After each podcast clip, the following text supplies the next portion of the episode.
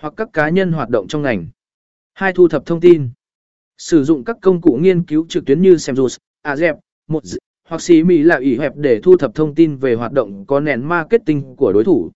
Điều này có thể bao gồm lưu lượng truy cập trang web của họ, danh sách từ khóa mục tiêu, nội dung phổ biến, và mạng xã hội mà họ sử dụng. 3. Xem xét nội dung của đối thủ. Truy cập vào trang web, blog, và các kênh truyền thông xã hội của đối thủ để xem xét nội dung của họ. Điều này